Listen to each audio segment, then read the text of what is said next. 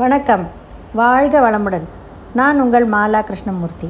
இன்றைய தலைப்பு politics without principle லட்சியமோ கொள்கையோ எதுவுமே இல்லாத அரசியல்.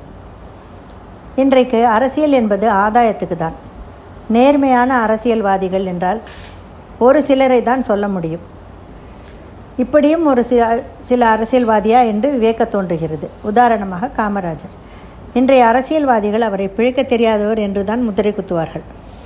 ஒரு சமயம் சோ அவர்கள் காமராஜரிடம் பேசும்போது தான் ஏன் அவரை விருந்துக்கு அழைக்கவில்லை? என்று கேட்டபோது காமராஜர் நான் பொது வாழ்வில் இருப்பதால் உங்களை விருந்துக்கு அழைத்தால் பிரியாணி பாயசம் என்று பண்ண வேண்டியிருக்கும். அதற்கு எனக்கு வசதி பத்தாது. ஆனால் அரசியல் பணத்தில் கை வைத்து செலவு செய்யவும் முடியாது. அது மக்கள் பணம். அதனால்தான் உங்களை அழைக்க தயக்கம் என்றாராம். இப்படியும் ஒரு அரசியல்வாதியா எளிமை என்றால் காமராஜர் காமராஜர் என்றால் எளிமை.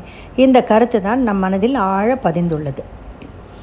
இன்னொரு நேர்மையான நாணயமான அரசியல்வாதி என்றால் அது நம்முடைய மறைந்த பிரதமர் லால் பகதூர் சாஸ்திரி தான். ரயில்வே மந்திரியாக பதவியேற்க வந்த லால் பகதூர் சாதாரண குர்தா பைஜாமாவில் இருந்தார். எந்தவித பந்தாவும் இல்லாமல் ஒரு ஓரமாக நின்றிருந்தார். எல்லோரும் அந்த அமைச்சருக்காக காத்திருந்தனர். ஒருவர் இவரை பார்த்து சற்றின் ஓரமாக நில்லுங்கள் ரயில்வே மந்திரி வரும் நேரம் இது என்றார். இவரும் இன்னும் சற்று ஓரமாக ஒதுங்கி நின்றார். சற்று நேரத்தில் இவரை அடையாளம் கண்டு கொண்ட ஒரு மனிதர் வேகமாக இவரிடம் வந்து வாருங்கள் ஐயா என்றார்.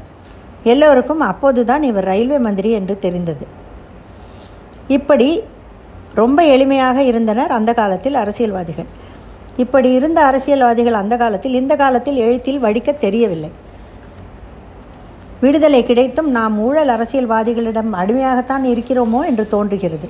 இன்றைக்கு அரசியல்வாதிகள் பந்தா பண்ணவும் காசு பணமும் பண்ணவும் தான் அரசியலுக்கு வருகிறார்கள். நாற்காலி ஆசையில் ஏதேதோ குழப்படிகள் நடந்தேறுகிறது. ஏன்? கொலை களவு கூட நடக்கிறது. இதன் நடுவில் யாராவது நியாயம் தர்மம் என்றால் போச்சு. அவனும் அட்ரஸ் இல்லாமல் போய்விடுவான். இவ்வளவு தாங்க இன்றைய அரசியல். மக்கள் நலன் பற்றி யாருக்கும் நிஜமான அக்கறையோ ஆவலோ கிடையாது. யார் காலை யார் வருவது? என்ன சூழ்ச்சி பண்ணுவது? என்று என்பதிலேயே நேலம் காரம் எல்லாம் விரயமாகிறது. அரசியல் சரியான சாக்கடையாகிவிட்டது. எப்பொழுது சுத்தமாகுமோ தெரியாது. மக்களுக்கும் நல்ல அரசியல்வாதியை தேர்ந்தெடுக்கும் அக்கறை வேண்டும். ஊழல் செய்தவர் நின்றால் அவரை அடையாளம் கண்டு ஓட்டு போடாமல் நல்ல கேண்டிடேட்க்கு ஓட்டு போடலாம். எல்லோரும் ஓட்டு போட்டு நம் உரிமையை நிலைநாட்ட வேண்டும். அப்போதுதான் நல்ல அரசியல்வாதியும் நல்ல அரசியலும் அமையும். நன்றி வணக்கம்.